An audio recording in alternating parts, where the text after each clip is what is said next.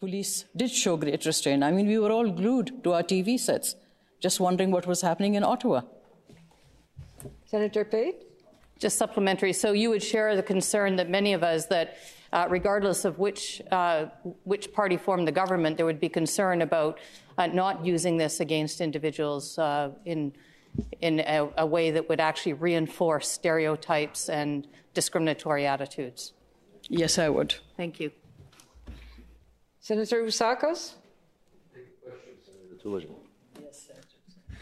Yeah, I don't think I misrepresented at all. I think Senator Pate and I are on the same page, and I just want to clarify what you're saying, Senator Tulajian, is what I believe I hear from you, is that any group of protesters in this country, environmentalists, indigenous groups, Black Lives Matter, people that are anti-mandates, that they have that fundamental right to do it as, without the threat of this draconian hammer being dropped in the future. And what I'm trying to get across is this dangerous precedent, something that future governments that have a problem with the agenda of certain minority groups or have a problem with groups that just don't fit their political agenda, would this set a precedent that is very dangerous vis-a-vis all groups. Senator, I would agree with you. It does set a dangerous precedent. I mean, I'm all for demonstration. Like I said, we need to have peaceful protest. We need to have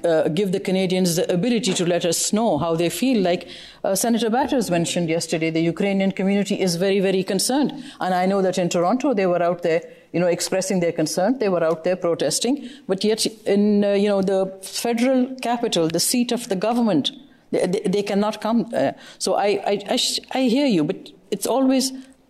As a human rights person, I support peaceful protest, but not anyone feeling threatened, not anyone feeling that they don't have the ability to perform their duties or go to work.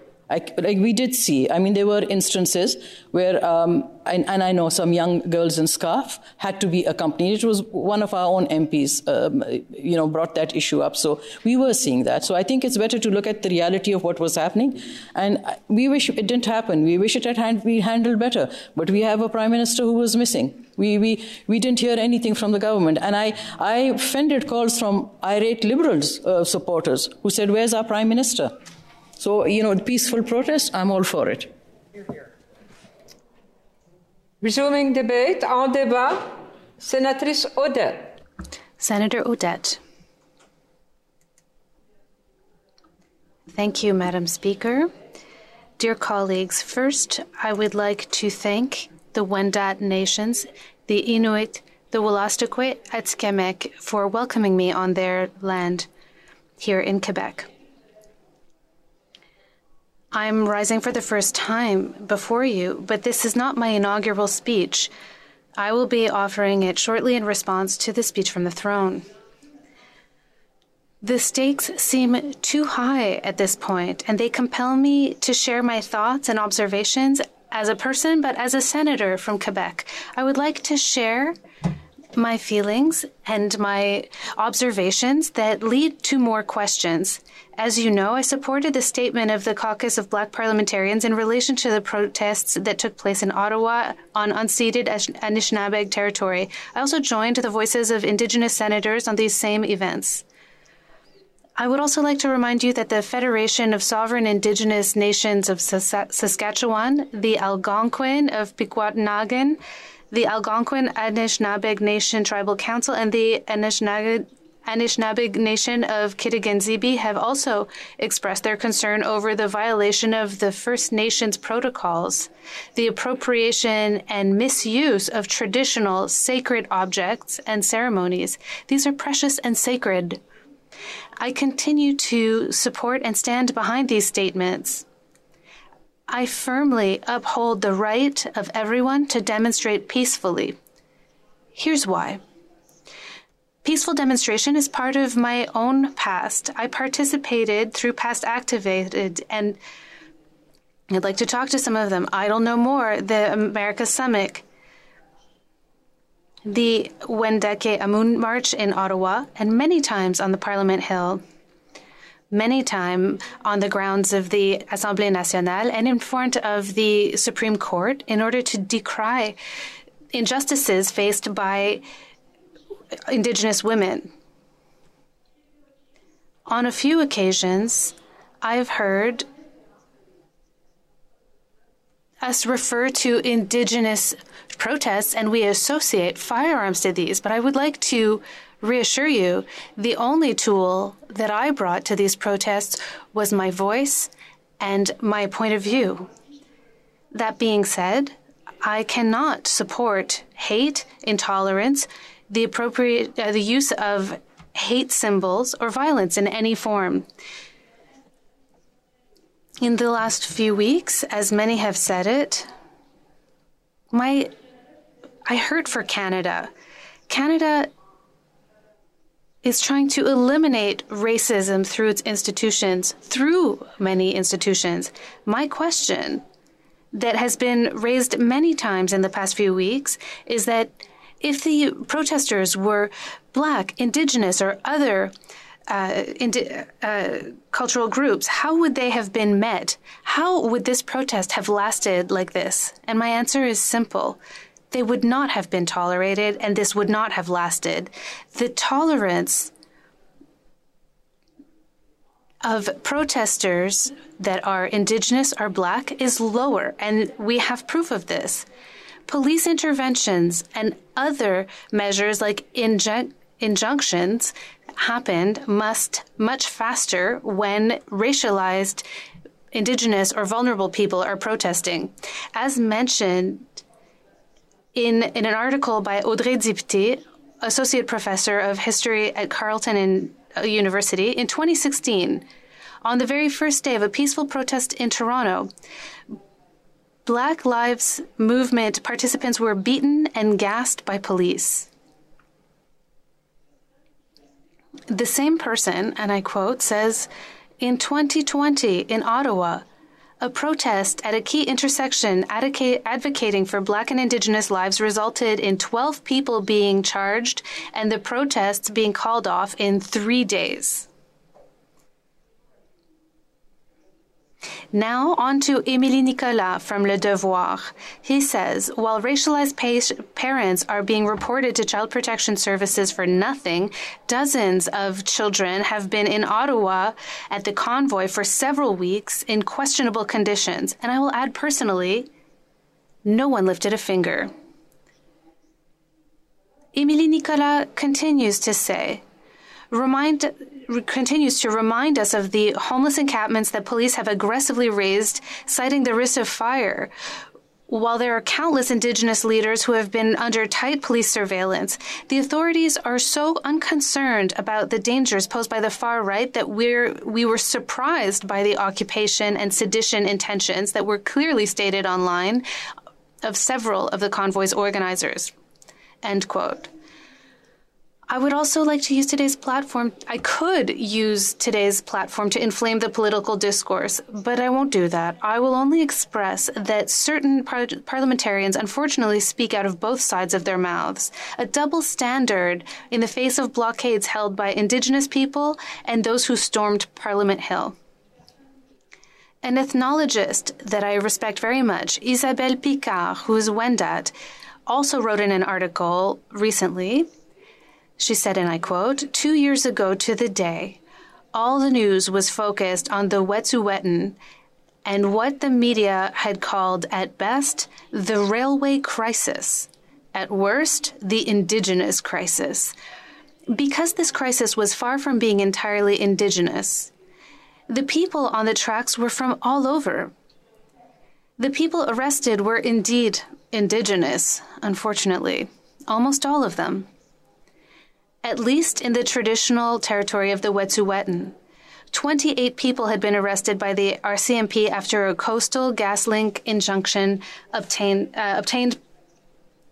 by this company for a major gas pipeline that was run through the Wet'suwet'en territory. Since those pre-Covidian events, negotiations have been mired in a status quo. On the board, about 50 more arrests. Almost all of them Indigenous people, women and elders in the mix. 10 days ago, a complaint was filed at the UN by opponents of the pipeline for violation of several articles on the UN Declaration on the Rights of Indigenous Peoples. Picard added that there are many differences between the events in Ottawa and those in British Columbia. One group burned thousands of liters of oil to make their point, while the others wanted to stop the oil from flowing onto their land. Some speak of freedom because they know it too well, and others can only hope for it because they no longer know it. Both sides, more if you count regional duplicates, however, are willing to stay put for as long as it takes to defend their beliefs." End quote. The evident herds and inquiries, including the National Inquiry into Missing and Murdered Indigenous Women and Girls, clearly demonstrates the abuses of First Nations, Métis, and Inuit human rights committed and condoned by the Canadian state. These abuses continue to perpetuate an environment where trivialized violence is allowed to fester and perpetrators act with impunity. Our trust in the institutions is almost non-existent. But we continue to hope for this trust. I continue to hope for it.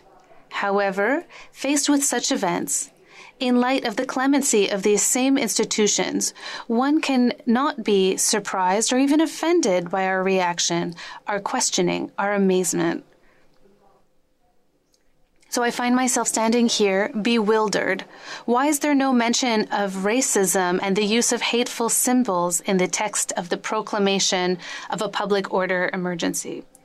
Why are the tools and measures not applied in the same way to all? Certainly, it is important to make sure that everyone has the right to live safely and peacefully. And the people of Ottawa have their city back. But we can't ignore the threats that still exist in Ottawa and across the country.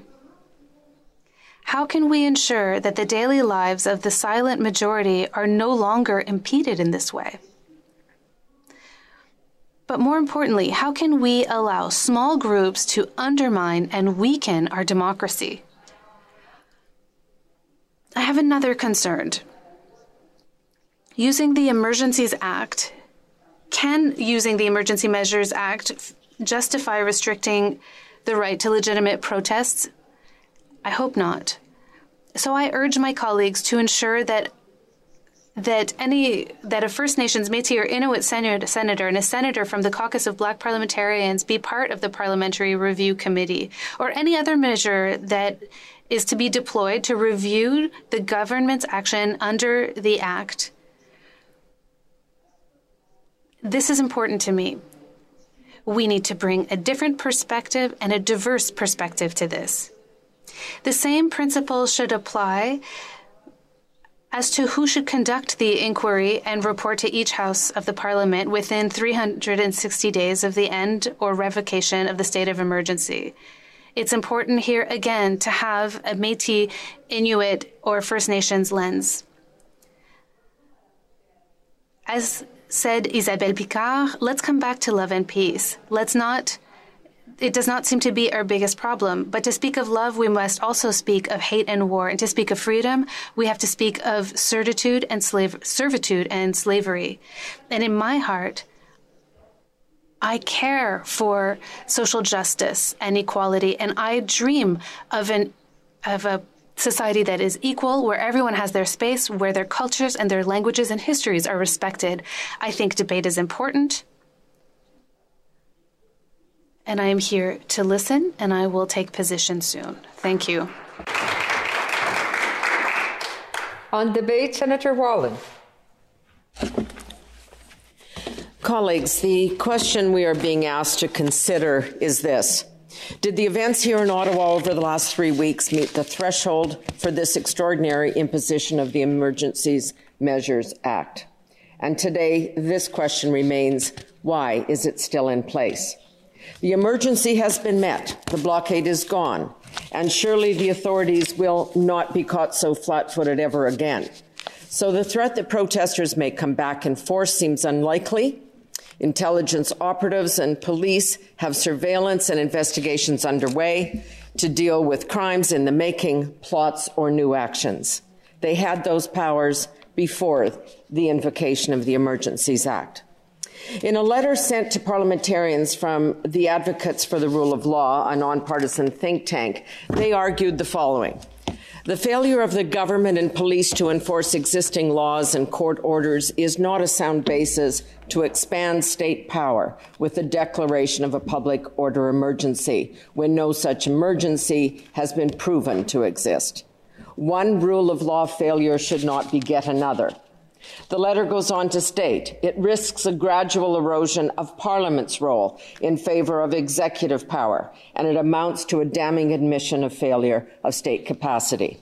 If Canada is to remain a functional and free democracy, then it must be able to solve problems using existing laws and established institutions and without resorting to the most extreme measures except when absolutely necessary.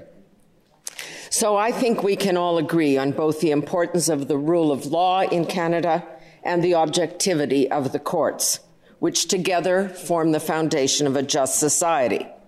The Emergency Act asks Canadians to forfeit this most basic tenet of our democracy. In fact, what we actually witnessed was a colossal failure of leadership at all levels. I think it's fair to say that the convoy protest became an encampment due to the failure of planning and the inability to react. There was not a single barricade. Protesters were actually directed to Wellington Street, the main access to Parliament. There were existing laws to move trucks or do something about horns or diesel fumes or clogged streets, but those laws were not employed. And so it's difficult to accept now that bad decisions and inaction justifies using an act reserved for the most dire national security crisis. This act is meant to be used, well, never. And here is why. Its application is a judgment call, and judgments are political by definition when the government of the day substitutes itself for Parliament or the objectivity of the courts. The Act comes first, then permission is sought. Invoking the Emergencies Act in this context has made the law a subject of partisan contention. And when the Prime Minister made this, for all intents and purposes, a vote of confidence in his government, well, it only further illustrates the problem. This is at the core of why emergency legislation is so risky and so dangerous. The ability in a free and democratic society to protest requires the blind application of the law. The Prime Minister deems some protests in Canada to be acts of democracy. He even participates in some. No action was taken against church burnings or topplers of statues. That was called understandable. But the Prime Minister declared the trucker protests here in Ottawa, the protesters to be racist, white supremacists, misogynists, people he didn't like and would never talk to. But does being frustrated, angry, or critical of government actually make you an enemy? And so the issue is who should decide what is lawful advocacy and what is an illegal protest or occupation? Who is to decide to whom laws apply or whose actions can trigger the invocation of the Emergency Act? That is why we have the rule of law and the obligation to make your case for extra powers to a court and not leave it to the judgment call of the government of the day. So why the Emergencies Act now? We did not see it invoked at the G10 or OCA or when Parliament was attacked in 2014. We did not even see it at 9/11. I lived in New York then and witnessed the fear and genuine crisis that unfolded. And even during those extraordinary times, there were fierce debates over what was called a ticking time bomb situation. How far can and should you go to fight terrorism? The argument was, for example, can you waterboard someone to get information to defuse the ticking bomb? History teaches us that too often actions taken in the heat of the moment, even in the face of actual terrorism, proved to be ill-considered and were rejected once they became known. But that was months, even years after the fact. One issue today that I find particularly troubling here is the foreign involvement and financing being used as a justification. Foreign money has been flowing into this country for years to support or oppose a variety of political causes and issues. Stop a pipeline, save a whale, or support a truck convoy. So why is it okay for some causes to be funded by foreign supporters but not others? The finance minister stated that new FinTrack rules expanded under the new act will allow for greater financial reporting obligations of crowdfunding sites and cryptocurrency platforms and will be made permanent with legislation. I agree FinTrack as it stands lacks the necessary teeth needed to track the finances of criminals or extremist groups. But to use this as an opportunity to test out new laws is deeply unparliamentary and takes advantage of this situation to advance policy, perhaps even political goals. If you want FinTrack 3.0, then present it, defend it, and vote on it. Again, we see the extraordinary powers before a parliamentary vote. If you disagree with the government, can you be excluded from economic activity in this country? Can your finances be frozen or essentially sealed? The remedies for those who have been unfairly targeted require resources because banks and financial institutions have been given immunity from liability under this new act. So appealing to your bank or the police or the courts is probably not going to resolve the matter. And it is costly. And if your resources are frozen, then it's not even an option. So many are caught in this catch-22. Of course, no one wants our way of life, our democratic rights and freedoms, or our system of government put at risk. So what other options are there other than the imposition of a draconian law? We saw in Coots and Emerson and at Windsor's Ambassador Bridge, talking and, more importantly, listening brought blockades and protests to an end. Criminals were charged and arrested. The weapons cache was seized under existing laws. But that did not happen here in Ottawa. Why? Well, as Emergency Preparedness Minister Bill Blair said, we cannot leave anyone with the impression that our democracy is negotiable or subject to efforts of appeasement. The discussions in Coots and Emerson and Windsor did not erode trust in public institutions or put our democracy at risk. Talking helped, listening helped, and it could have been an opportunity to turn the temperature way down, calm the fears, and bridge the differences here in Ottawa, too. Colleagues, I come from a part of the country where it's normal to wear camo, drive a semi for a living, bring your kids to events because you don't have a nanny, or be skeptical of almost any government intervention in your daily life, mandates included. Many truckers have been working all through the pandemic, delivering things we needed or simply wanted. They had no place to eat and were left to use the side of the road. These were folks at the heart of the convoy, not the opportunistic agitators that rose to prominence, commandeered the headlines, and in the process became the justification for this bill. Ultimately, this debate is a litmus test. The result will reflect your own experience, your own beliefs, your own worldview. Sitting with colleagues in a restaurant the other night when the House vote was announced, wild cheers broke out. It felt more like a victory whoop at a sporting event than the realization that our country had just made a profound and very risky decision. Democracy is messy. Free speech is about tolerating speech you disagree with so that you, in turn, are free to say what you believe. Every day we tolerate risks and inconvenience and discomfort to participate in and protect our democracy. It's part of the price of upholding our rights and liberties. Emergency powers cannot and must not be normalized, especially at a time when more and more Canadians are losing faith in our institutions. The defenders of this bill say trust the government. They will not go too far. Just trust them. Well, just watch me gave me no comfort, and just trust me gives me less still. The political fallout from the War Measures Act haunts us still. It has shaped and distorted politics for half a century. It had consequences nobody could have predicted. I fear the same may happen, that today those who are rounded up may go silent, but not away. That those who have been targeted, disparaged, or had their livelihoods threatened will disengage from our civic life. I fear that others will decide that separatism is the only answer. We have seen the precedents. When people lose faith and trust in our national institution, the ties that bind fray. Canada itself is an act of faith. Our east-west configuration is daily challenged by the north-south pull of common geography, shared interests, and trade.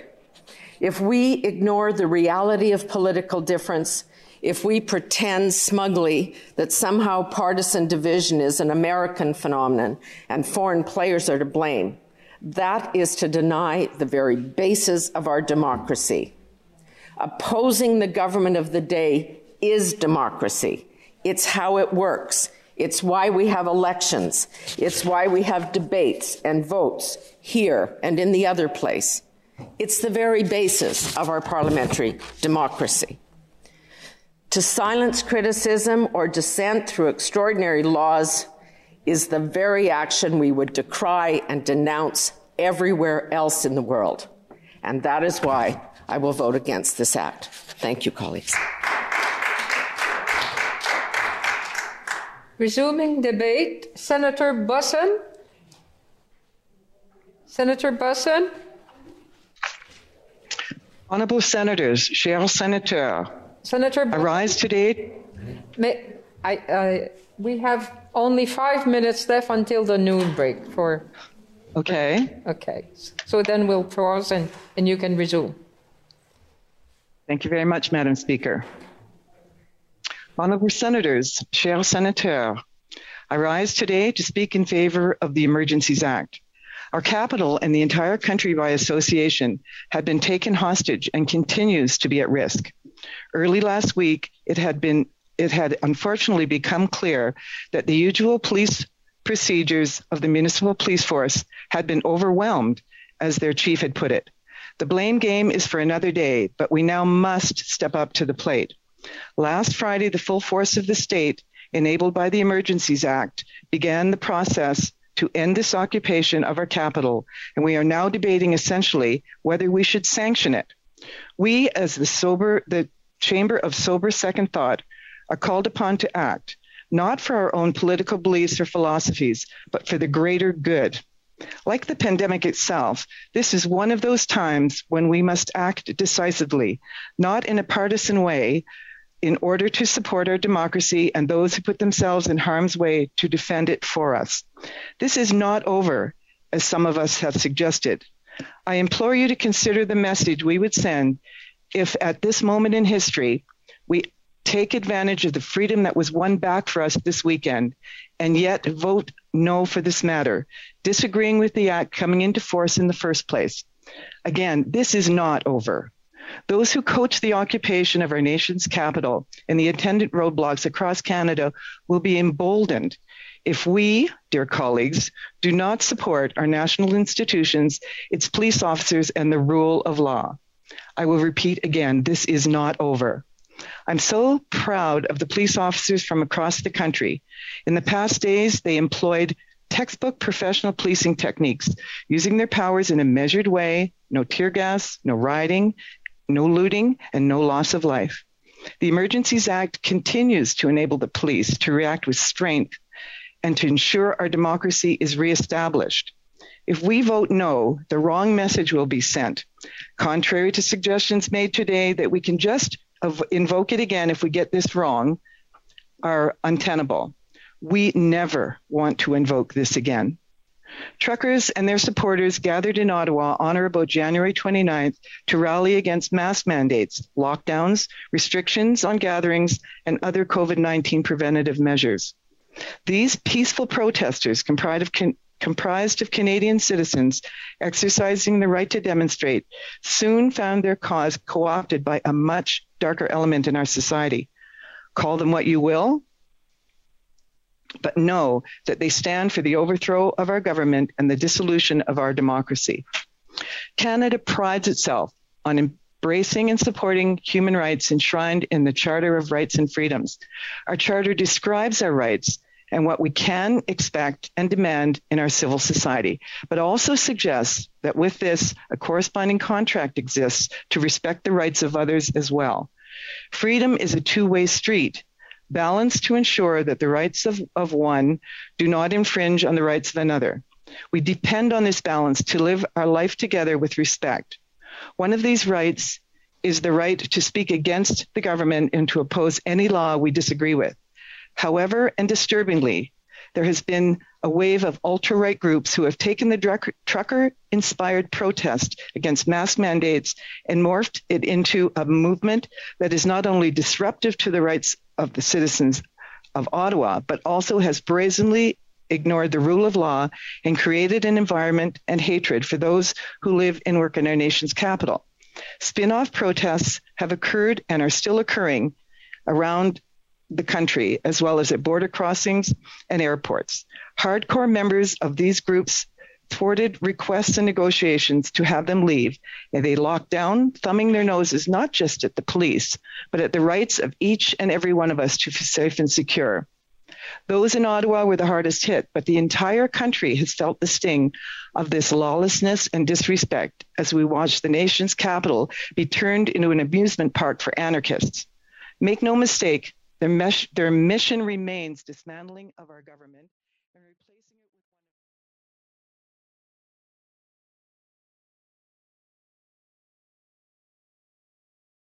one of... Warning, censorship. Warning, censorship. Warning, censorship. Good afternoon, ladies and gentlemen. Welcome to the Rebel News Daily live stream. My name is Dakota Christensen, and I am joined today by the one and only Ian Miles Chong. How you doing, Ian? I'm doing great, and that last broadcast was infuriating. Yeah. At the moment, the Canadian Senate is debating the Emergencies Act, the use of the Emergencies Act. It already passed House of Commons in the Canadian legislature there. Now that's moved over to the Senate. They're debating it. Yeah, that last senator who was speaking, infuriating indeed. Yeah, they're so I mean that's going on for a couple days now, I think, until they actually they're slowly putting in their votes, and eventually that'll come through. So I think we know what'll happen though. Yeah, NDP will vote for Trudeau because they always do. Yeah. Yep. Yeah, and so that'll be fun, living under a constant state of emergency here in Canada under dictatorship. It's indefinite, isn't it? Seems to be. You know, it's we're just sitting back watching this unfold, but hey-ho. Yep. Yeah. But hey, you know, there's a real crisis going on in Ukraine. Have you heard of that one? Oh, let's focus on that one instead. There's a real authoritarian. Here his name is Putin. You know, he's clamping down on freedom. It's like, okay, yeah, sure. Yeah, exactly. And I'd love to get your thoughts on all of that that's going on with Russia and Ukraine, because there's so much hype about it right now. I had a couple of friends message me last night saying, well, I guess we're screwed. Looks like Russia's starting World War III. And I'm like, are you sure about that? So I don't think so. I'd love to break down what's going on with Russia and Ukraine, because, yeah, like we were saying, there's so much hype about that right now in the media. And then also talk about the problems that seems to be distracting from here, at least where I am in North America. For you, because you're in Malaysia, right? So it's what? Like, I'm in Malaysia, yeah. It's like midnight for you right now? It's midnight. Nice. It's 1 a.m. It's literally 1 a.m. here, yeah. Nice. Well, you know what? You're I actually have no idea what your sleep schedule is like, because we're always working together. I don't either. Like every hour, and you know. Yeah. It's always a mystery. But yeah, so I mean, let's jump right into our first story we have pulling up here, which I believe is on Russia, Ukraine. Biden yesterday announced sanctions. So you just I think we might even be pulling up one of your stories here that you just wrote on this. But I mean, for someone who has absolutely no idea what's going on in terms of Russia, Ukraine, Like, can you just give us a breakdown as far as, you know, what's the big deal? Why is there so much hype about this? Like, you know, why is this everywhere? Well, there's a lot of hype about it because Biden and Trudeau and Boris Johnson and pretty much all the world leaders have a lot to deal with at home. And what's better than a foreign crisis to focus on, right? They can say, hey, everybody, look at Putin. Look at what he's doing over there. Don't pay any attention with our, you know, terrible economy and skyrocketing prices. You know, pay no attention to that. Pay attention to what's over there in Ukraine, because you've got to protect your democracy. Well, first of all, I wouldn't call Ukraine a democracy. You know, they jail opposition politicians. They shut down news stations that, you know, that are critical to the president. So they're not really democracy. But Russia's interests in Ukraine have been, you know, something that's been building up for several years now, right? Since probably 2014, when the two separatist republics, Donetsk and Luhansk, I'm not sure if I'm pronouncing them right, announced that they were going to separate from Ukraine. They're eastern Ukraine. Most of the people living there are Russians. And, you know, to my knowledge, no one's really spoken to the people down there to see what they think. You know, a lot of people will, and myself included, you know, obviously support the Hong Kong protesters who wanted autonomy from China, you know, and interestingly enough, nobody seems to care what the locals in these areas seem to think, you know, or what they want from Ukraine, right? They want to be out of Ukraine. So that Putin is using that as a sort of premise to stage peacekeeping operations. That's what he calls them, right?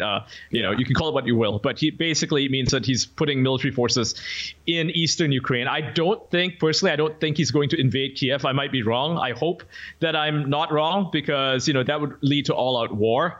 And America, you know, like Biden is getting all of these, you know, he's getting advice from his people to put up a no-fly zone in Ukraine, in eastern Ukraine, which would, you know, mean shooting down Russian Air Force units and, you know, Russian airplanes and blowing up their air defense units. And that would lead to a hot war. We don't want to see that. But a lot of people are gunning for it for, you know, a variety of reasons. Some people just want to have a distraction. Some people are armchair generals who think that Putin is like, you know, the second coming of Hitler. He's not, but that's what they think. And then, of course, there's a lot of money to be made, right? Yeah, yeah, for sure. It's like the very basics of this is essentially Putin recognizes the independence of these two separate states within Ukraine, and he's sending in his forces to act as peacekeeper, as he calls it. I mean, what's your personal take? Because I know some people are saying, you know what, Putin just wants to take over the world right now. Like, what do you think is going on from his side? Like, what do you think his goal is in all of this? Well, I think that he has the mandate of the people. You know, the people living in Russia, they want him to do what he's doing. So, you know, he's enacting his will, or the will of the Russians, I should say, which is to unite these two, you know, provinces with Russia. Because, I mean, if you look back at history, and, you know, I don't want to go through a whole historical lesson here, but, you know, after the fall of the Soviet Union in 1991, some of these areas, especially eastern Ukraine, were sort of like given to Ukraine, right? They were made part of Ukraine, even though they never really identified as Ukrainian. They were more Russian than Ukrainian. And so, you know, as a result of that, you know, over the past decade or so, they've been trying to break away from that. And that's, I think that's what they want. That they only want those two territories. But obviously, you know, there's a lot of money involved, and there's a lot of, you know, local dealings of, you know, it's complicated, right? It's very complicated. Of course. Yeah, but people make it seem like it's easy, like it's just, oh, you know, like he's a dictator, he wants to take over the world. I mean, well, that's not true. He could have invaded years ago if he wanted to. Why didn't he do that? You know, he could have done that under Obama. He didn't do that. He only took Crimea, which, by the way, had a referendum that they all voted to join Russia. But even since then, Ukraine does not recognize the sovereignty of Crimea. It doesn't think that they had any right to secede. So, you know, it's a very complicated issue, obviously. And depending on who you talk to, they're going to say that, well, the people living there are obviously Ukrainian and they want to belong to Ukraine. When, you know, you point out to the referendum, they'll say that it's fake, right? That Putin staged the whole thing. But me personally, I think that, you know, the people living there speak Russian. They consider themselves Russian. I mean, they might as well just be Russian, you know? Yeah. Well, my question is, like, do you see this spilling over to anything further? Because I know a lot of people are thinking, you know what, like, this is big. This could blow up into something huge. And, like, this is just the first step. This is, you know, Hitler invading Austria right now. Putin's coming for the rest of us. Do you think that is something in the books right now where Putin is going to try to push further? No. Okay. I don't think so. No. Yeah. Because I just wanted to, get that take there, because I do know people who have been saying, mm-hmm. You know what, this is just the first step. Something bigger is coming. But it seems to me like a lot of this, what army? Yeah, exactly. Yeah. Exactly. And like, it just America is outclasses the Russian army by far. Mm-hmm. I mean, yeah, the Russian army is powerful. It is, it is designed to take on the American army. But make no mistake, America is still number one when it comes to military power. There is just no competition here. Mm-hmm.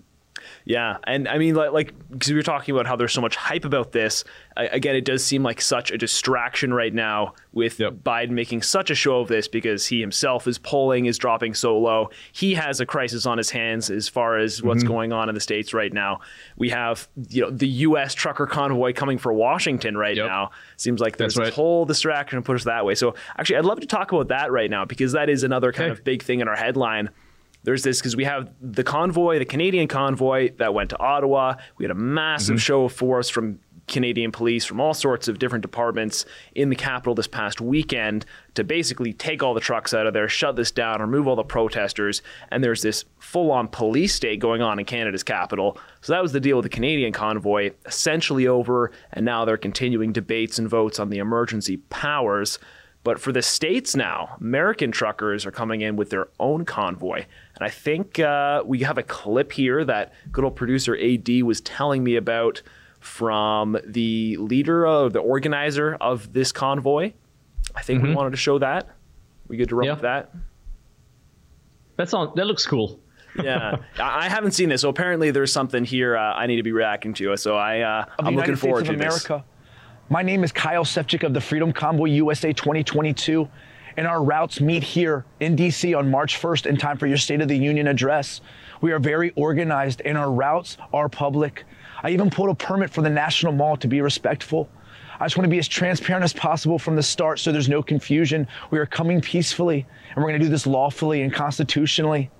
I want the rest of the world to know our plans so that there's no twisting and lying about who and what we are.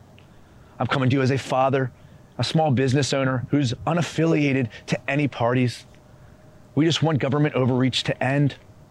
On behalf of Freedom Convoy USA 2022, we are asking you to end the state of emergency, end the mandates once and for all. Sir, the world is watching us, because they know that if what's happening in Canada happens to us here in the land of the free, then freedom as we know it is gone. So we are leaving the choice to you. The decision is in your hands. This whole convoy, this whole assembly on the National Mall, it doesn't even have to happen if you just end things now and we can get on with our lives. To you other convoys that plan on meeting us here, we look forward to seeing you and joining with you. We're going to do this right. We're going to do this honorably. Mr. President, we have no other motives in this mission. You see, the government, our elected officials, of both parties have failed us tremendously these last 2 years. And now it's time for us, we, the people, to fix this, to end this. We're ready to get back to our lives, the ones promised and guaranteed in the United States Constitution, Bill of Rights, and the contract that you signed and swore an oath to under the one true God. This is simple. End this. Nice. I was, to be honest, I was expecting something a little more fiery, just because of the way producer AD explained that to me. I was expecting to be shocked at something, but hey, that all sounded pretty good to me. Yeah, it's very peaceful. It's straightforward. He's saying we're coming in peace. This is all we're about. We're not anything that the media might portray us as. That's all that needs to be said. Yeah. That was straightforward. So I mean, I'm looking forward to see how this goes. I saw something about how the Pentagon had approved the National Guard to be called into the Capitol for this. So seems like they're already trying to play this off as another January 6th. Oh yeah, they are, and they're already building another fence around the Capitol building because, of course, that's great. Yeah. What government is not afraid of its people? Jeez. Yeah. Oh, boy. So that'll be interesting. And so I'm told we will have a team on the ground from Rebel News who will be covering the U.S. convoy itself. So I'm looking forward to seeing that coverage, because I mean, honestly, all I know about it is that it's happening. That's all I've really been told. I haven't seen too much other than, hey, it's happening. They're driving to the Capitol. Similar things what we've been doing here in Canada. But it'll be interesting to see, A, how Washington reacts. I mean, like you're saying, they've already put up the fence and they're planning to call in the National Guard. be interesting to see how that all goes down and whether or not, you know, anything actually comes from it. But I hope it actually happens, because, you know, they were talking about going down to the Super Bowl, right, in Los Angeles. Obviously, that never happened. But I think they seem more serious now. I mean, they're putting up videos, they're putting up statements in the press. I wrote about a story earlier about a guy from Pennsylvania. He owns a trucking company there, and they're all going down. Yeah, so it looks like a lot of trucking companies are going down. This is not just one or two people. You know, this is not like one or two drivers or even 1,000 drivers. This is more like a lot of small companies are heading down there, representing themselves. Yeah, this is a huge deal. So, okay, so I saw this. I literally just glanced at this before coming in here. I saw you wrote a story, I believe it was about the convoy, and there was something about someone making a statement about how we're going to be cutting things off from you, like a boa restrictor around your neck. Do you mind telling me what that was about? Because I actually have no idea. I just saw that, caught my eye. I'm like, ooh, what's this? Yeah. Okay, so this was part of a story about one of the Freedom Convoy guys. I don't know what you call these guys, convoy truckers, right? Yeah. So he said that, you know, we're not going to block emergency traffic. We're not going to, you know, like stop things from, working in DC. Instead, we will cut you off like a boa constrictor. That was his threat. Yeah. But it'll be peaceful, though. It'll be a peaceful. Yeah. Like, okay. Yeah. So but what does he mean by that? We're going to cut you off. Like what exactly is he planning to cut off? You know, like, my guess is shipments, you know, of local deliveries. Yeah. They deserve it. I mean, screw that place. so he's essentially just, we're going to blockade the Capitol and stop stuff from coming through. Okay, I see what he's saying. Yeah. And was this guy, like, emergency vehicles? Yeah.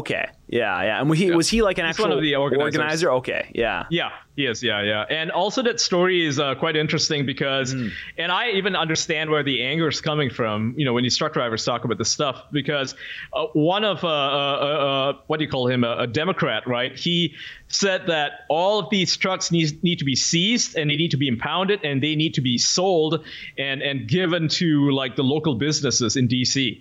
Like, that's insane. For what? You know? Yeah. He wants to pull a Trudeau. Yeah. Yeah, exactly. That's good. Yeah. Because in Canada, like, we had all those trucks that were towed away, forcibly towed away, right? Because we had the government pulling a full fascist move and compelling, as they said, private tow truck drivers to do the government's dirty work and take them away. Under threat of closing their businesses, jail and fines, all, you know, under the Emergencies Act, threatening them. And essentially forcing them to tow the trucks away. And all the trucks have been impounded. And then the mayor of Ottawa goes on the CBC and he's saying, and actually because this entire operation has been such a burden on the taxpayers, and I really care about the taxpayers, we're just going to auction off all of these trucks and sell them and recoup the cost, you know, for the people.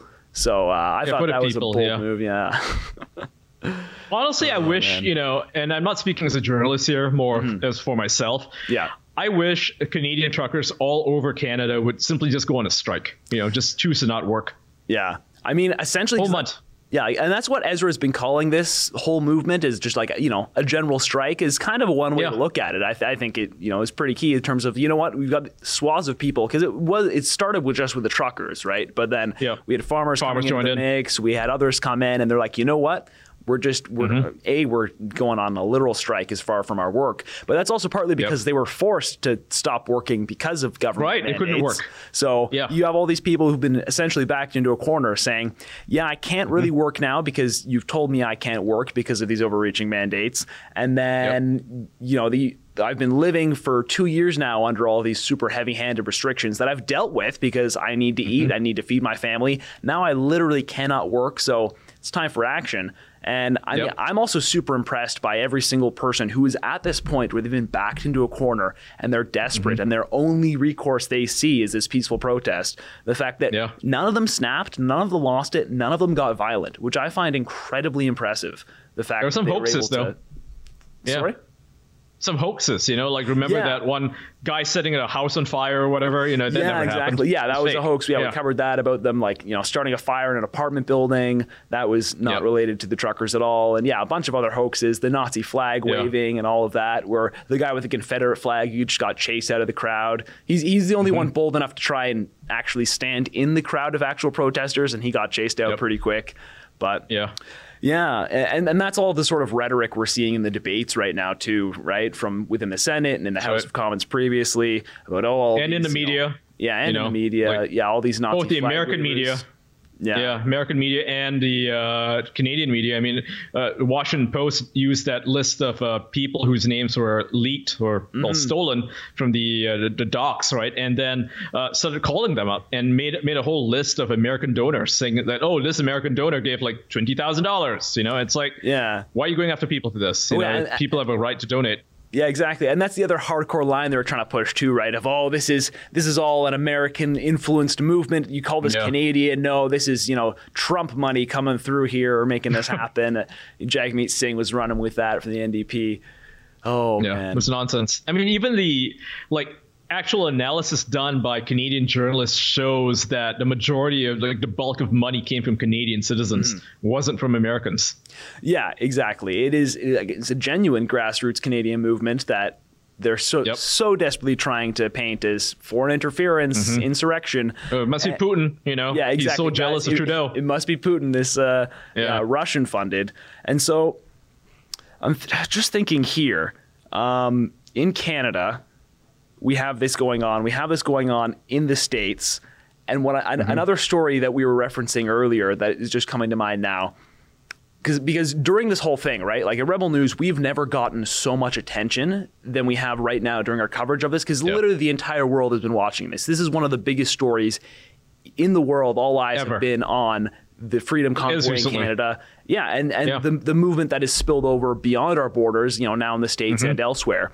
And since we were getting so much attention, Australia, especially from American media, I find it hilarious. There was a story that Sheila wrote this up yesterday that, let me see here, that, so the Canadian federal government was paying a consulting firm in the United States to do PR work for Canada in the States to try and spread the good message of Canadian greatness among the US while it was having such negative PR from all of the convoy and the treatment of the protesters. I think it coincided right with bringing in the Emergencies Act and the crackdown on protesters. I think this is great here. So yeah, Canadian Embassy in US paying consultants to woo thought leaders after invoking Emergencies Act. I mean, I don't know if you saw this, but I think this. I did not see that. This is I'm looking at it now. Hilarious. Yeah.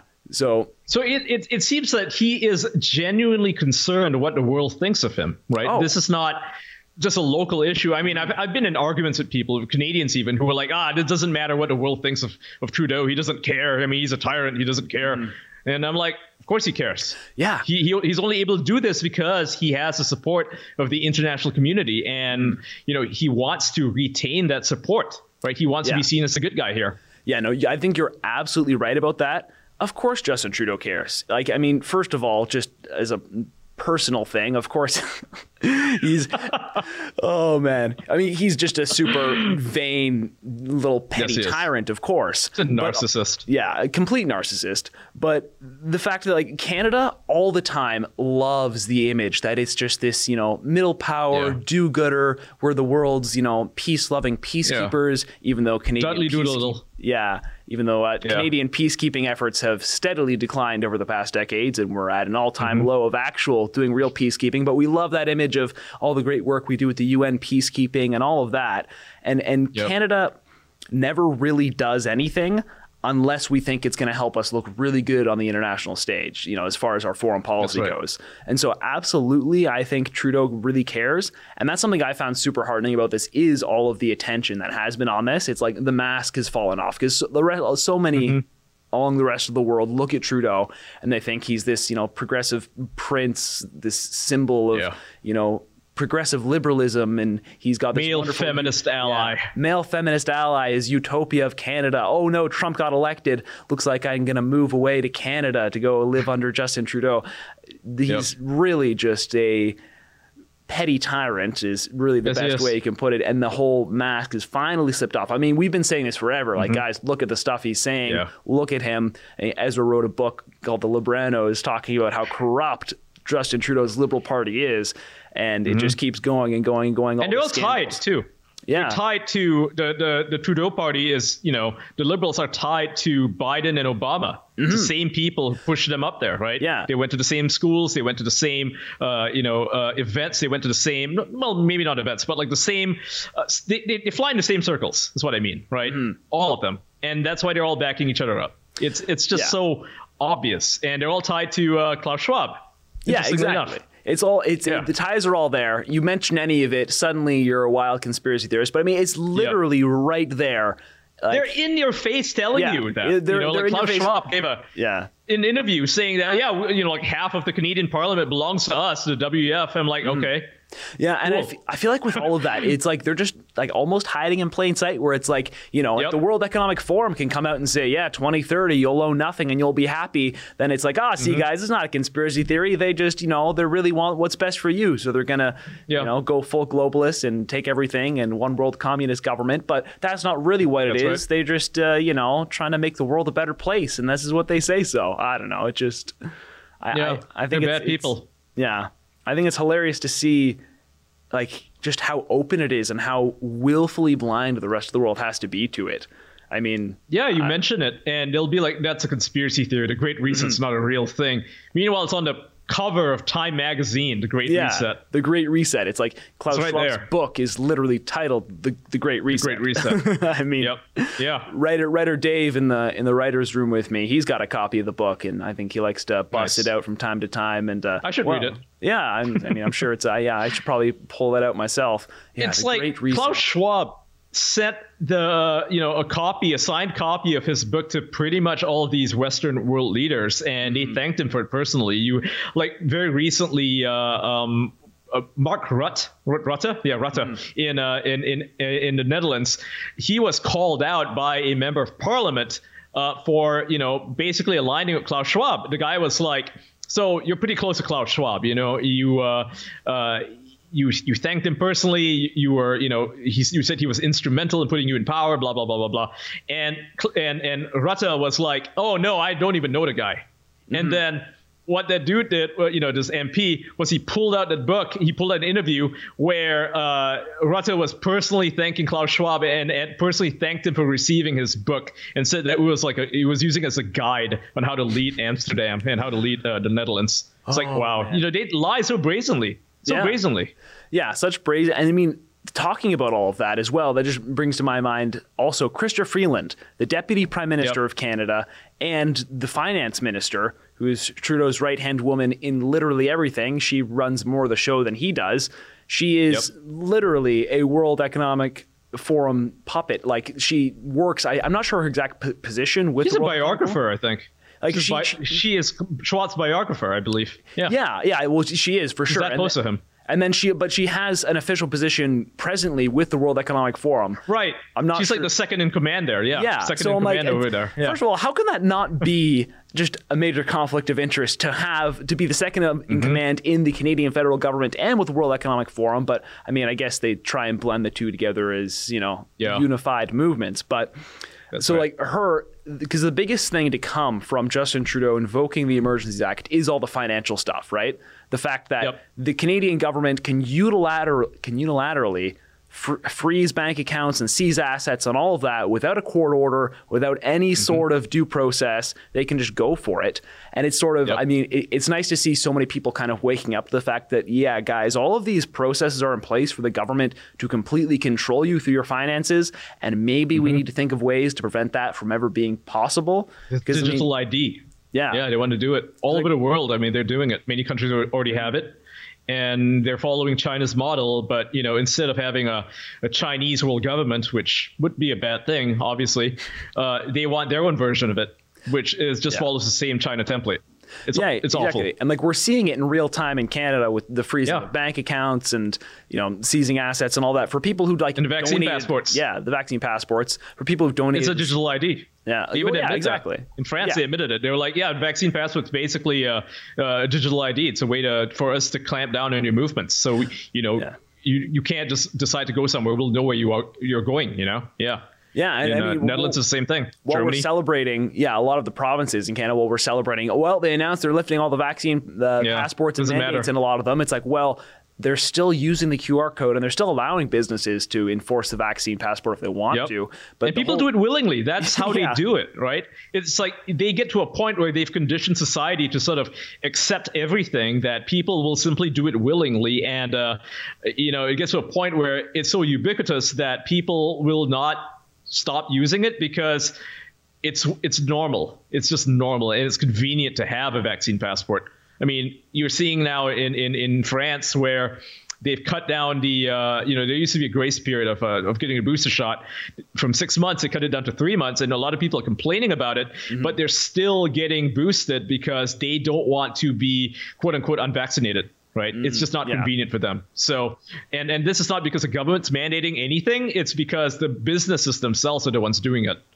Yeah. Yeah. I saw a headline earlier this morning. This wasn't on our list here, but this was from a Castanet. I think it's like some much smaller news site in British Columbia, I think is where it's based. But it was, and I'm not even sure which province this article was about, but it basically just this one restaurant, some local restaurant has instituted, even though they don't have to, you know, enforce the vaccine mandate anymore for the restaurant, they have a vaccinated only section of the restaurant and an unvaccinated section. And I'm like, wow, you have to be joking here. Unbelievable. The fact that it's like, well, of course you can still come and do your indoor dining, but you have to sit in the unvaccinated section. And there's a separate section for those who are want to be safe. For the colored people. For the colored people and the whites, let's split it up. Segregation. Oh, yeah, this is a different headline. This isn't the one I was reading, but this is some Chicago restaurants to create vaccinated only sections. Wow, so DC so it's not just Canada. Yeah, great to see. Oh, everybody's doing it. Everybody's doing it, and it's like and these are the people. If you talk to them, they'll be like, if you ask them a question like, what would you do during World War II? Would you be the guy sitting down, or would you be the guy standing up like with the rest of them, the mob, and raising your hand up to salute Hitler? They would tell you that, oh, I'd be the guy standing down. I'd be the guy supporting Bernie Sanders and opposing the school segregation. No, you wouldn't.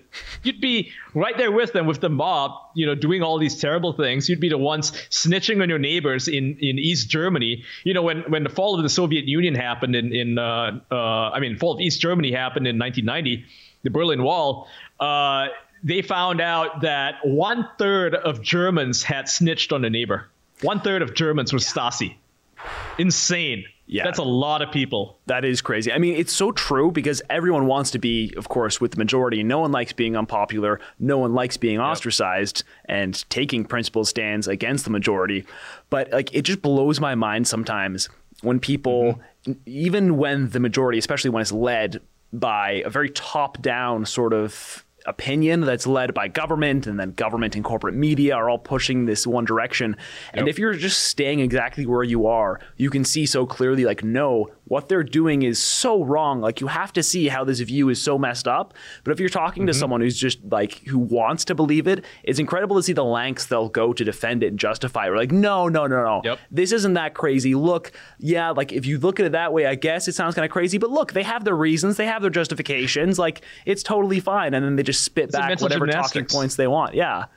It's just like, and they'll point out, they'll say, oh, look at those guys are Nazis. Those guys are white supremacists. They're terrorists. They're domestic terrorists. They're insurgents. I mean, it's always something. It's always something to justify it. Yeah, it's always something. And I mean, I was just talking earlier with producer AD, like we're literally in the middle of a propaganda war. Like that is kind of the height. That is the front lines of our world right now. The information war. InfoWars. Good old InfoWars. I mean, but it's so true. I mean, like that is where we're at. Like the control of information has never been greater in terms of, the way we get our information, how it's filtered to us, those who are kind of pulling the levers of tech and power.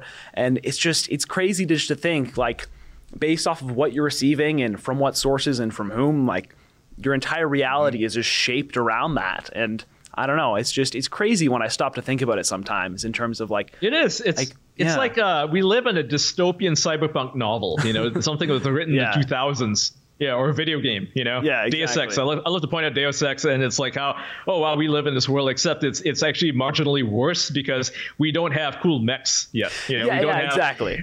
Yeah, sometimes cool stuff. Sometimes when I think about it, it's like, oh yeah, the dystopian, cool cyberpunk. Like, you know what? That's kind of cool. I can get with that. I just lean into a little bit, make sure you're playing the right character yourself, make sure you're on the right side, and then you can have some fun with living life. But yeah, but it's crazy. It's scary to think about.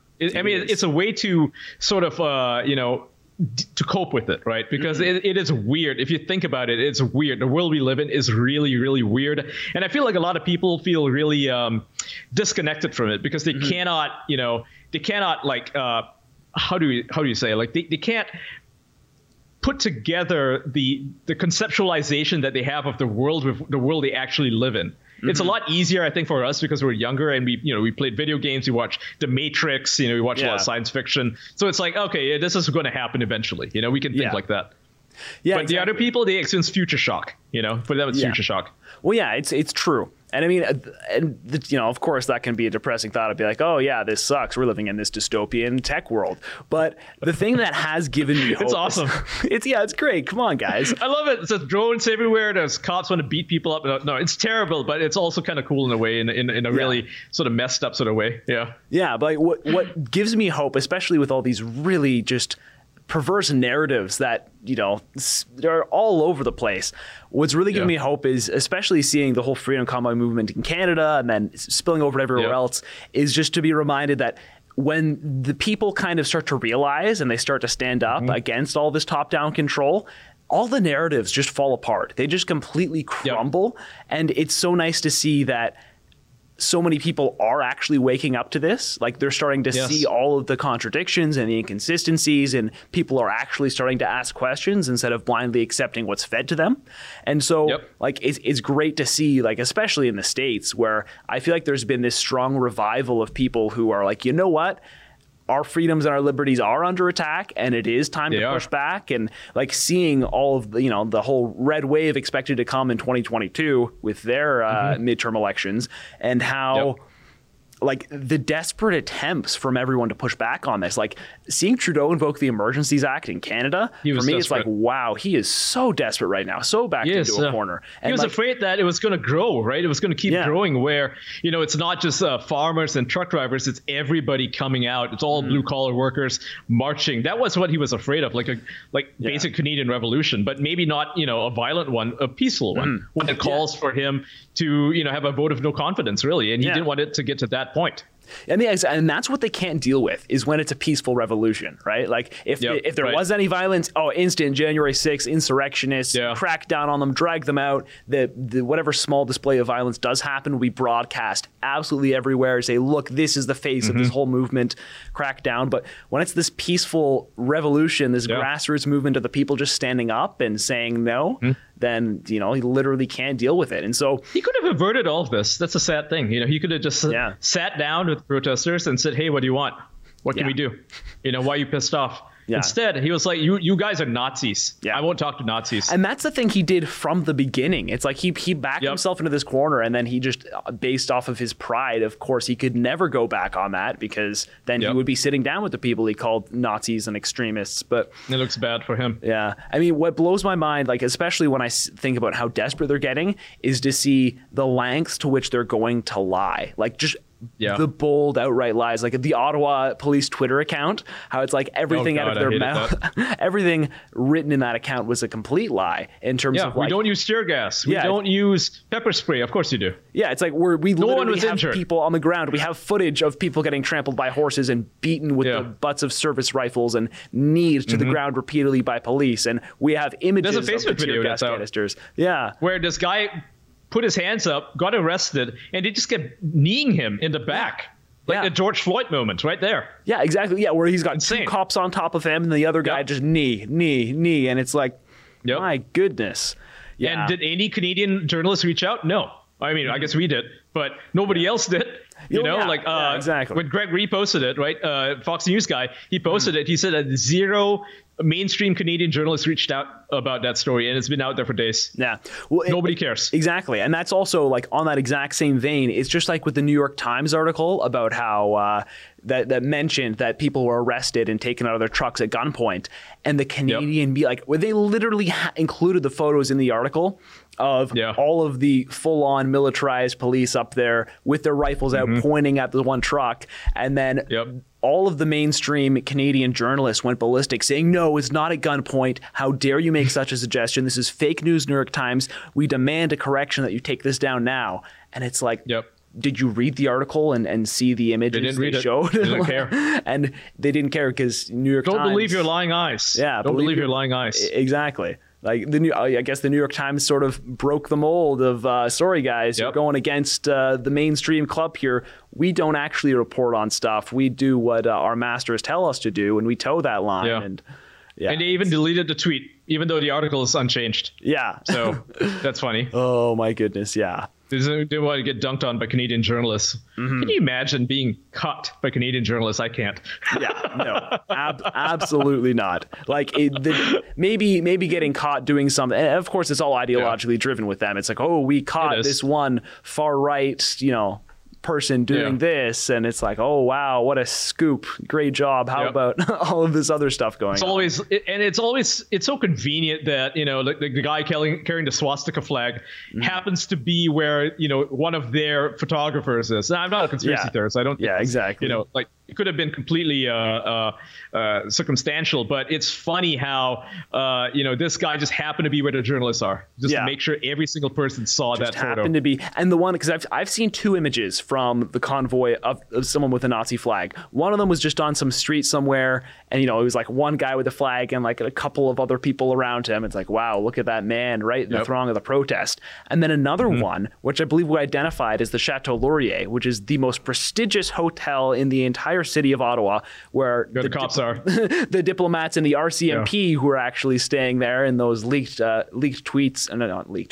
messages that we were going around on Twitter chat. But from I think it was like a WeChat group or something, or something like that. But so they were on there, and seeing that the RCMP were there bragging about how great it was, their stay at the Chateau Laurier, which is exactly where the Nazi flag was. It's just so, it's like, there's no grassroots, supposedly racist trucker out there who's going to be staying at the Chateau Laurier. No, absolutely not.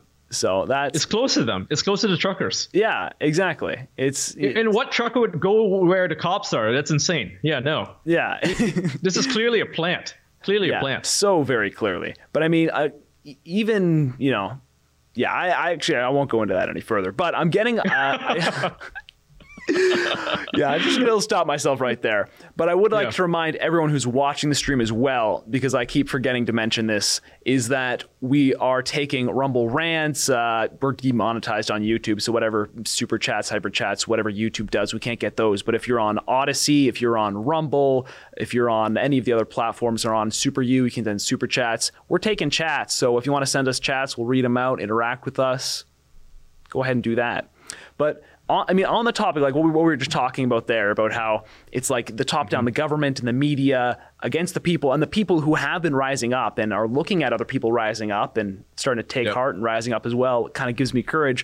I mean, that kind of comes back to also like what we were talking about in the very beginning with Russia and Ukraine and Biden trying to put so much attention onto that, because he's absolutely losing the faith of the people. He's losing sort of, I don't know, especially Trudeau is losing the legitimacy of his rule, the moral right to actually govern the people. He's losing the will and the faith of the people, and Biden particularly is just losing all popularity, even among, and he's losing his mind. He's losing his mind, of course. I was saying earlier, it's like because Biden, he's falling apart, and like, well, actually, quite literally, he's falling apart, quite not just his administration, but I mean, I, from what I've seen, it's like even hardcore Democrat voters are starting to be like, turning against them.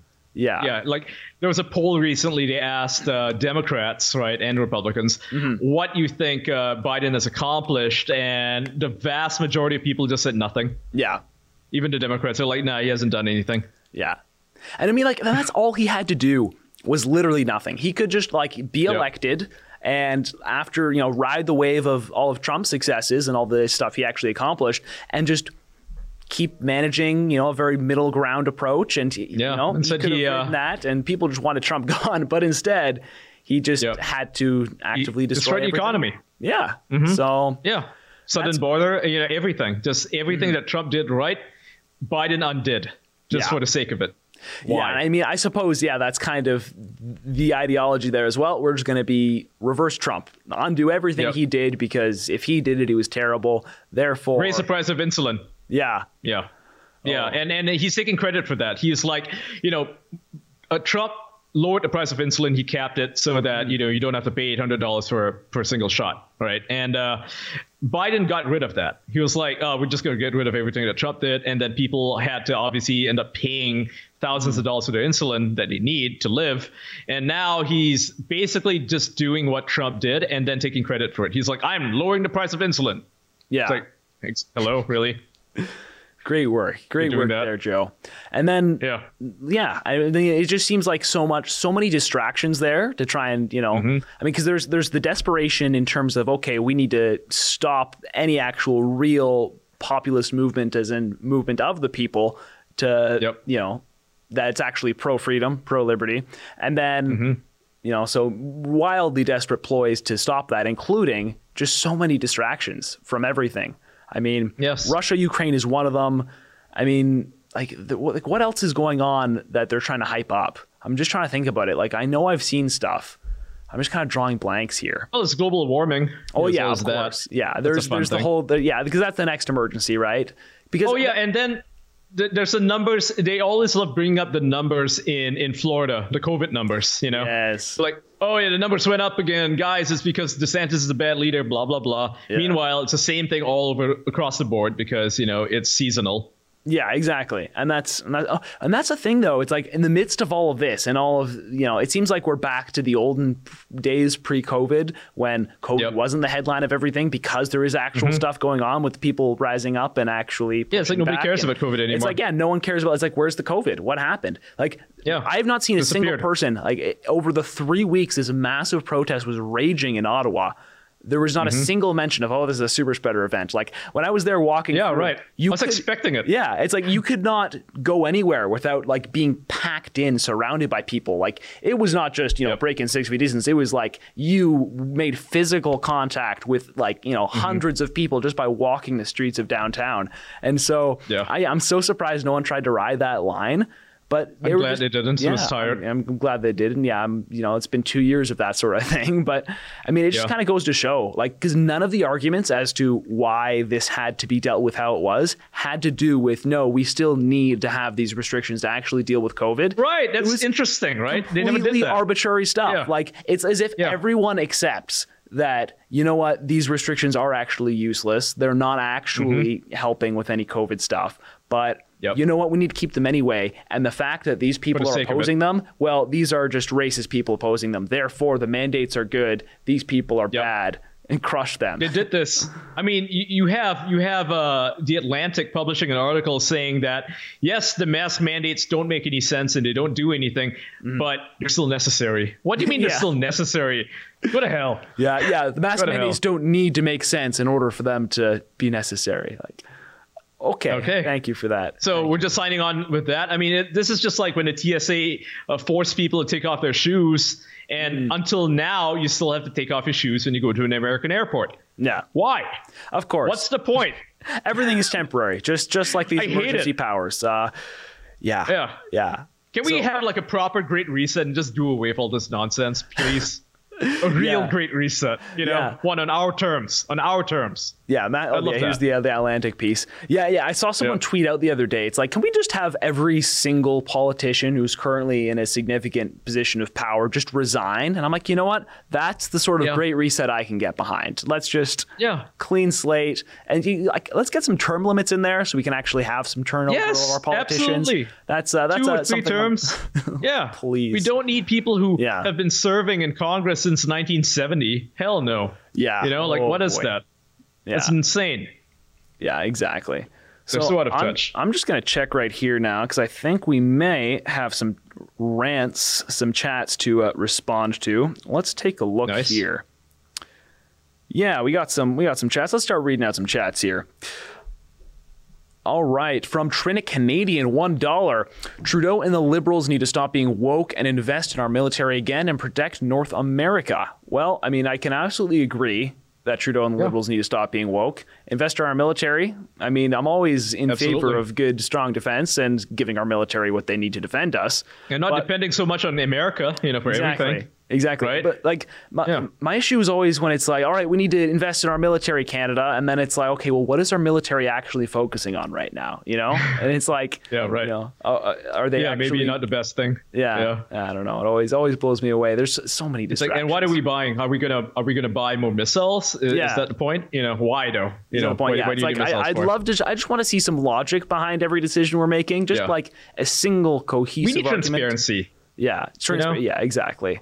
Like, where's the money going? And you know, you dedicate X amount of $1 billion to something, but where is it going exactly? You know, you can't just say the military. We got to know. I mean, if it's going to CRT training in the military, that is so not worth it. Yeah. And that's exactly what's happening in America. Yeah, exactly. And I mean, in Canada, that's the thing. It's like we have all these government sort of checks and balances in place in terms of transparency. It's like everything has to be reported. Everything has to be shown. And it's right there. Like there is transparency there. But the thing is, no one actually digs into it and reports on it. And then no one really knows about it. And then no one cares. It's like everything like the Canadian government does, it can just do kind of in the background in the shadows. There's this thin veneer of like, you know, progressiveness and kindness. Where's Blacklock? Liberal in this, love. You know? Yeah, exactly. Exactly. Blacklock is. They should be the ones looking into it. I mean, they have the most access. Yeah. They might as well be doing it. Yeah, exactly. Yeah. But I guess they do it sometimes, but nobody knows because they put it all behind a paywall. So exactly, it's behind the paywall. And then the thing is like, you know, people like us will pick it up, but it just kind of speaks to the whole conglomerate of the, you know, government funded and corporate media who are just holding government to account. Funny. You think we're real journalists? No. We're going to hold everyone else to account. And the propagandists. So they are. Exactly. I believe we've got some more chats here. Let's pull up another one. Another Trinity Canadian. Dakota, are you flying down to Washington? You know what? I would love to fly down to Washington. Unfortunately, sitting in Canada, I mean, I got no problem sharing with you. I am unvaccinated. That is my personal medical status, in case you were curious. And I need to be vaccinated in order to get onto a plane to go anywhere in Canada. So, unfortunately, no. In fact, I think with quarantine requirements, I would have to go to the States and then quarantine there. Like I haven't looked too much into it, but especially upon return to Canada, I would still need to quarantine another 2 weeks. 7 days? For full 2 weeks, I think, for if you're like, if I were to even manage to make it into the States, coming back, I'd have to spend a full 2 weeks. What's even the point of quarantines? I don't get it. I mean, you have communal spread. People locally getting sick from it, and they're like, "Oh, you need to quarantine." They're acting as if it even works. Like someone else already has it. You know, it's like every single measure we have, from quarantines to mandates to everything. Clearly, nothing has been effective. So why are we still doing it? But, if you compare Florida to New York, Florida is doing better, and they don't have any quarantines, they don't have any lockdowns, they don't have any mass mandates. In fact, it's stores cannot force it on people, you know, like it's against the law for schools to do it, and they're doing better. Yeah. Imagine that. Yeah, exactly. Oh boy, imagine that. You know what? I would love to go ahead and shout out to Yankee in Florida. If you got some room on your floor for me, I might just have to go over that border anyway and not come back. So, you know, that'll be a fun time. Actually, Florida, land of the free. Florida, land of the free. Actually, that reminds me. Something else I just wanted to touch on quick. There was a congresswoman, I think from New Mexico, who during the height of everything going on this weekend with the police cracking down in Ottawa, issued a statement saying that she wants, that she is going to introduce legislation to allow persecuted Canadian protesters who are suffering under the hands of their government to come and seek political asylum in the United States. That's awesome. And I'm like, first of all, that's fantastic. Like, I love it. That just kind of warms my heart to see. But also, who would have thought we get to the point where it's the United States needing to reach out to Canada saying, you know what, you're essentially a communist dictatorship right now. We are going to let the people who are being persecuted under Justin Trudeau and the Liberal government to come and seek political asylum in the United States. I love it, and it's also sad to see at the same time. It's incredible. But you expect that some, you know, like Hong Kong or something, you know, China's persecution of the people there. But not Canada. I mean, who would have thought that the land that made TV shows like Due South, where the cops are, you know, depicted as amazing, honest, hardworking people who are, you know, just great people. would turn out to be the tyrants, you know, like what the hell. Exactly. It's just, you know, and I mean, and that's true for so much. Like, something I loved about being around people from the convoy is there are so many of those people out there. It's just that generally in Canada, there's just way too much trust in our institutions and in the government, just blind trust. It's too high. And again, they abuse it. Yeah, they abuse it. And people are also just blind to the fact that the media is at the whip of the government. It's just, you know, they just don't recognize it. Which is so and they criticize other countries with this, right? Mm-hmm. They're like, oh, Russia does this, or Singapore does this, Japan does this, blah, blah, blah, blah. And it's like, well, Canada does it, and people just don't seem to know or care. It's like Trudeau, I think this was yesterday in his press conference about Russia-Ukraine, was saying, Canada is going to stand for democracy and stand up against authoritarianism. That's why we stand with Ukraine. And I'm like, oh, man, that's incredible. The irony it's incredible of it. To see. Yeah, defiant L right there. So let's see here, more chats. Mikisa, I keep, you know, however you want to pronounce that. If all the elites, including Trudeau and Klaus Schwab, were arrested, then maybe all possible wars in all countries would stop. Convoy organizers can replace the elites. Well, you know what? It's a pipe dream. But it's nice. Let's see. You know, I've seen so many people going on, you know, like, we just need to arrest them all. It's like, well, I don't think they have committed any crimes, but getting him out of power is, to me, enough. You know, I was gonna say, like, that should be enough. Let's start with resignation. A vote of no confidence. Yeah, that's the goal. Like, let's not talk about war crimes and stuff yet. That's the next level. Yet. It's like, people always jump right to the most extreme. It's like, come on, guys, let's take what we can. Let's calm down a little bit. Yeah. Oh, man. Let's see. More rants. Another from Trinity Canadian I see here. You should think about buying Glenn Beck's The Great Reset, Joe Biden and the Rise of 21st Century Fascism. I'm reading it, and it is fascinating. Well, that is wonderful, Trinity Canadian. I mean, Glenn Beck's great. He's got some great stuff. His predictions have been spot on. He talked about this stuff like 10 years ago. I mean, when Obama was in charge and... sure enough, it all happened. He's always been painted as the classic, the one, you know, far right conspiracy theorist in the States spewing off on the radio about all this crazy stuff. It's trying to explain things to people because it's very complicated. You actually watch it, it's like, okay, it's pretty easy to follow, you know. He's just making it easier for you to follow. Yeah, Glenn is great. And actually, on the same note, you're talking about how who would have thought Canada would become the, you know, authoritarian dictatorship is. We did an event with Glenn a few months ago, and he was saying his backup plan was always, well, you know, if you know, crap is the fan in the States, we're just going to run away and escape to Canada up north. You know, the strong family go hide in a forest somewhere. I'm like, well, that's funny. Sorry, Glenn, we're going to be escaping to Texas. I think that's we're going to have to go join you. So yeah, exactly. No doubt. All right, let's see here. More chats from the people. Going here from Fraser McBurney. Rumble Rant gives us $5. Not that you need any more projects, but can you make up a list of every person that has any affiliation with Klaus Schwab? Well, if we were to make that list, I think it would be a little long. Basically... I think a good rule of thumb, if they're currently leading a federal government in any country, odds are they probably are connected. Statistically, they have some connections. That's you can check their website. Go to WEF's website. They put them on there. They're literally on there, and they tell you who they are. Yeah, we were talking about this earlier. They're not really hiding anything. It's all right there in plain sight. It's not all a secret. Official documents. Yep. It's on the websites. Go read their websites, read their books. You know, you don't have to go turning to some backwater channels here to figure stuff out. It's all right there. So, oh, man. It's nuts. Yeah, it blows my mind sometimes when I stop and think about it. And I look like, wow, this is, I'm really looking at the official website here of the World Economic Forum. I never thought, like, one day I'd be on the same side as Alex Jones, you know, like watching the guy grow, you know, like in 2000s when his channel is like not really popular, but he was like protesting against Bush, against the New World Order and stuff like that. I thought, man, this guy's kind of crazy, isn't it? You know, he just goes to these events and he just starts yelling at people. And now it's like, this guy's actually kind of right, you know? Well, that's the thing. Point. Yeah. I mean, and that's also because everyone also gets so partisan about all this stuff too, where it's like, you know, they're, I'm super, you know, pro Bush and pro all of this, but then you kind of start to flip on the other side, and it's like, well, look at all these other left wingers doing this, and it's like, come on, guys. It's, they're like, no. No. It's like, guys, it's not just straight left and right. Like, this is, yeah, it's not. This is my, one this of is my beyond. Biggest gripes. The Great Reset doesn't recognize politics. It doesn't recognize political boundaries and divisions. You know, it's exactly. beyond that. It's like the real division. I always keep saying this. It really just comes down to it's the people versus the authoritarians, the ones who want to control the people. It's those who want to control and those who don't want to be controlled. That's the real division. It doesn't matter where they actually fall on this political landscape. They can go on all sides. So my advice to people is just keep your eyes open. Look at what they're actually doing and whether or not it's, you know, is it going to improve freedom and liberty and the ability for people to live their lives freely and actually, you know, succeed, or is it just going to crack down on them?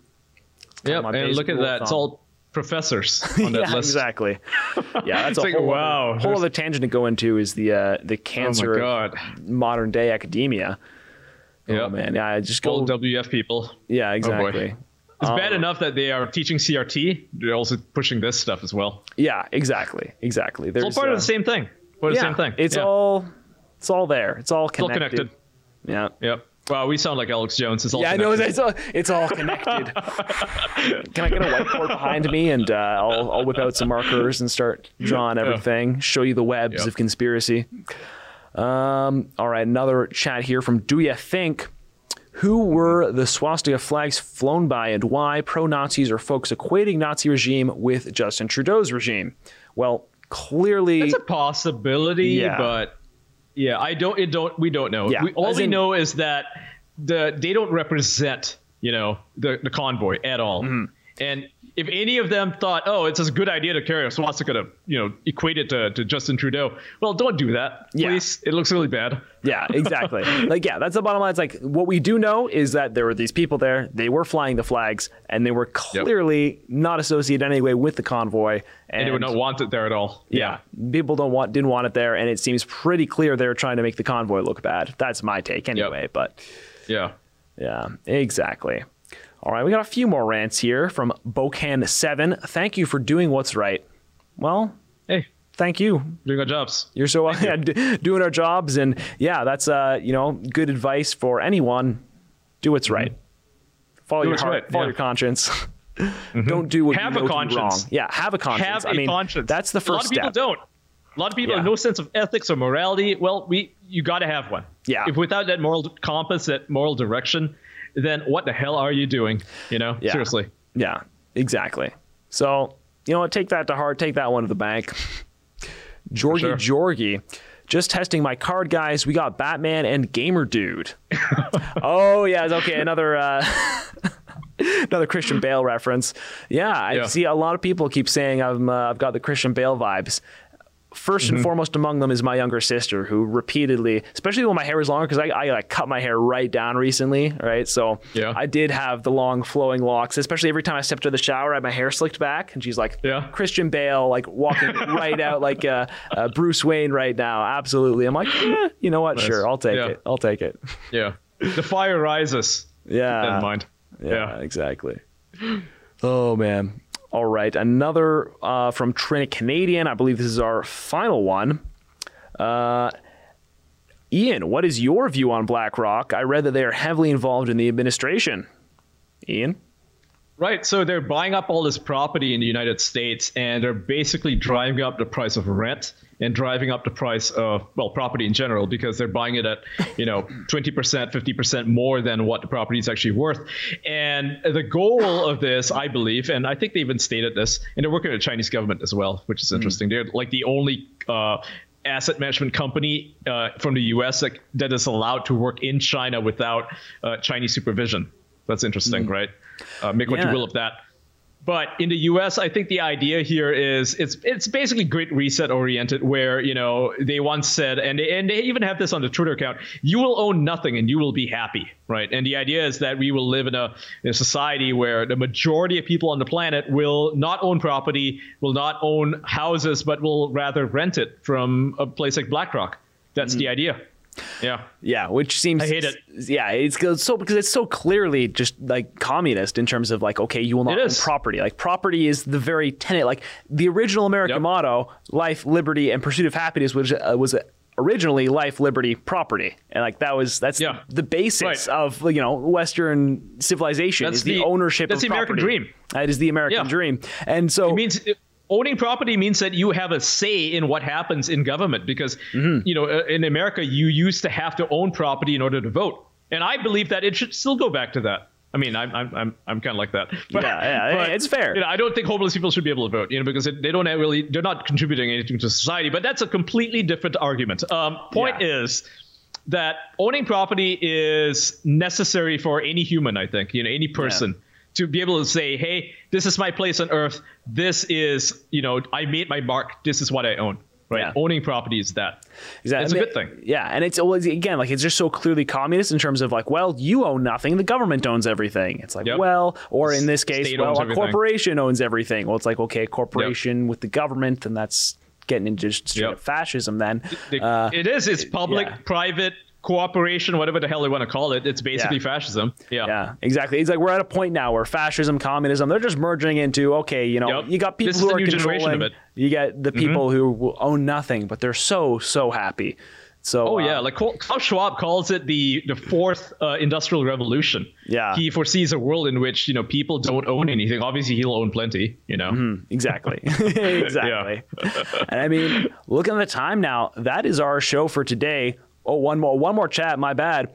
From Fraser McBurney, the RCMP were in the hotel that showed the Nazi flag. It was them.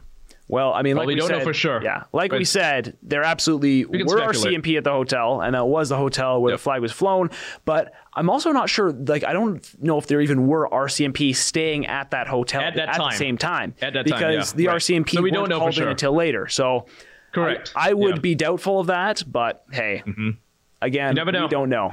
So, it'd be nice if some journalists could actually do their jobs and, you know, try to find who those people were. And interview them.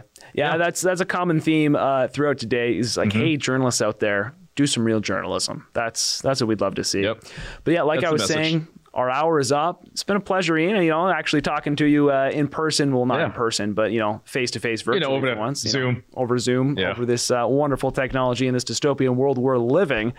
But that's our show. Thanks so much for everyone who is tuning in. We will catch you next time. We do this every single weekday at noon ET, which I guess is like 1 a.m. in Malaysia and wherever else in the world you're living. Noon ET, Monday through Friday. We will next be on tomorrow with, I think, David Menzies and Sheila Gunn-Reid is the schedule there. So make sure you tune into that. And until next time, you know, keep fighting for freedom, push back against this great reset nonsense. And, we'll catch you on the next show. Thanks, everyone. Do you feel like you're sounding the alarm for people that don't understand what the fuck is going on? So, here, I've pulled it up for you here, yeah? So there's the video. Yeah. I don't know if your camera can see that, but there's the video. There's him speaking about it. The G7 is launching a set of public policy principles for retail central bank digital currencies, CBDCs. Central bank digital currencies could be a digital version of money, a bit like a digital banknote that could be used alongside... Right, so that's the guy who runs our economy in the UK. His name's the Chancellor of the Exchequer. And here is the article. Bank of England tells ministers to intervene on digital currency programming. Yeah, and here's a quote from the article. This is in the Telegraph, the one he pulled up, but it was behind a paywall, so I'll just read the quote. Digital cash could be programmed to ensure it is only spent on essentials or goods which an employer or government deems to be sensible. Holy shit. Now, I'm going to take it one step further for you, Joe, right? So the vaccine passport infrastructure is in place. But now we know that the vaccine doesn't stop infection or transmission, but the Checkpoint Charlie exists everywhere. They bring in digital banking, central banking digital currencies. You've got a scenario now that you're checking in and out everywhere you go using vouchers that are programmed, and you can only spend where you're told you can spend them. There's another word for that, man. That's called the Chinese social credit system. That's what it's called. And anyone who watches Black Mirror will know what I'm talking about. That's that TV show, right? Yeah. So what they are telling us, and when I say they, who's they? People in power. That's the head of our economy, the Chancellor of the Exchequer, second most powerful person other than the Prime Minister and maybe the Foreign Secretary in the UK, right? He's telling us, I just played it there for you. He's telling us that's what he, as the UK, the head of the G7, want to bring in for the G7. So a scenario where, like in New York at the moment, because the passport infrastructure is in place, you bring in that digital currency and you've got this total control. And if I'm speaking to you the way I'm speaking now, and my employer or government, you heard that in the quote directly, yeah, deems me as saying or doing something inappropriate, suddenly I can't actually pay to come here and speak to you anymore. My digital currency won't even pay for the ticket because it will be known that I'm coming to speak to you. Sorry, your vouchers don't allow you to purchase that ticket to go and speak to Joe.